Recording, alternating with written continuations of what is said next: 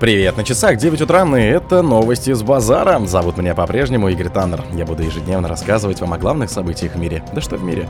В России. СМИ. Эсминец ВМС США подвергся атакам из Йемена с помощью БПЛА и ракет. Грузовик «Прогресс МС-25» пристыковался к МКС. В Крыму полностью восстановили водоснабжение после мощного шторма.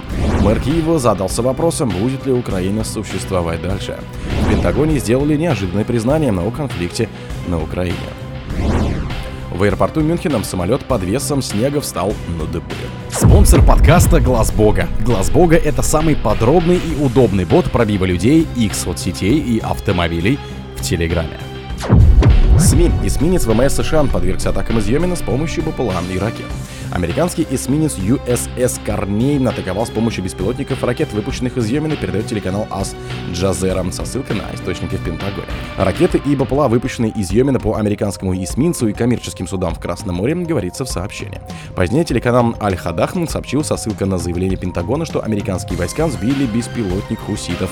По данным СМИ, аппарат двигался по направлению к эсминцу и судна Unity Explorer. Ранее этот же телеканал сообщал со ссылкой на источники, что сторонники йеменского шиитского движения Ансар Аллах хуситы атаковали британское торговое судно в Баб-эль-Мандебском проливе. Уточнялось, что корабли США и Израиля противостояли этому нападению. Баб-эль-Мандебский пролив — это место слияния Красного моря и Аденского залива. Грузовик «Прогресс МС-25» пристыковался к МКС. Грузовой корабль «Прогресс МС-25» пристыковался к российскому модулю поиска Международной космической станции, следует из трансляции Роскосмоса. «Наблюдаем касание. Сцепка», — сказал специалист подмосковного Центра управления полетами. Ракета с кораблем стартовала с 31-й площадки космодрома Байконур в 12.25 по Москве 1 декабря. Через 9 минут «Прогресс МС-25» отделился от третьей ступени и вышел на околоземную орбиту. За два дня до этого от поиска отстыковался «Прогресс МС-23», чтобы освободить место для нового грузовика. Предполагается, что «Прогресс МС-25» пробудет на орбите 179 суток. В Крыму полностью восстановили водоснабжение после мощного шторма. В населенных пунктах Крыма полностью восстановили водоснабжение прерванной стихии, сообщил министр ЧС республики Сергей Садаклиев. По состоянию на сегодня без электроснабжения находится 238 абонентов, 547 человек. Отключенных котельных нет. Водоснабжение восстановлено в полном объеме, отметил он. От воды освободили 97 частных домовладений, 56 дач и 2 многоквартирных дома. 62 частных дома еще остаются затопленными после стихии. Работы по ликвидации последствий шторма продолжаются. Стихия затронула 320 населенных пунктов в 18 муниципальных образованиях. Электроснабжение нарушилось в 273 населенных пунктах. Без электроэнергии находились свыше 500 тысяч человек. Ранее сообщил глава Крыма Сергей Аксенов.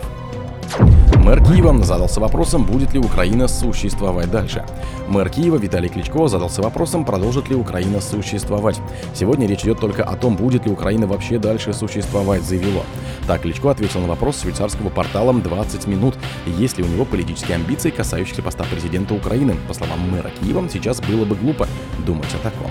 На Украине ранее продлили действие военного положения и всеобщей мобилизации, из-за чего выборы намечены на весну 24-го проводиться не будут. Как заявил по этому поводу заместитель главы ЦИК Республики Сергей Дубовик, выборы главы страны начинаются с постановления Верховной Рады, а не его самого.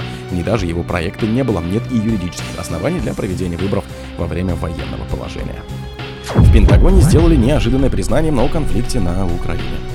Конфликт на Украине закончится не только военным путем, заявил председатель комитета начальников штабов вооруженных сил США генерал Чарльз Браун во время выступления на Рейгановском форуме по национальной обороне.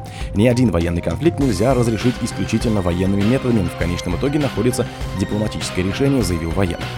При этом он утверждает, что Соединенные Штаты могут способствовать дипломатическому решению конфликта между Украиной и Россией.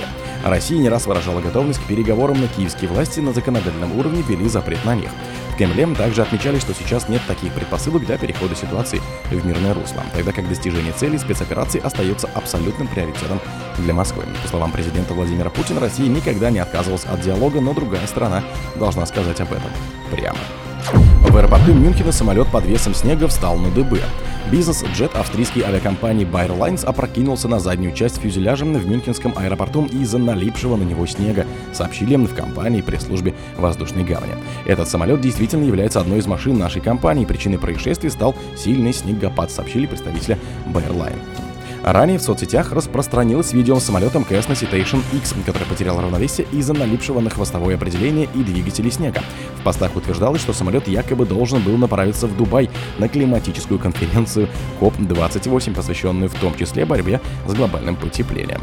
Авиакомпании опровергли информацию, что он должен был полететь на это мероприятие. Подлинность распространившихся в соцсетях кадров также подтвердили пресс-службе аэропорта Мюнхена, добавив, что самолет удалось вернуть в исходное положение. Вылеты всех рейсов из Мюнхенского аэропорта приостановили до утра в воскресенье из-за сильного снегопада. О других событиях, но в это же время не пропустите. У микрофона был Игорь. Пока.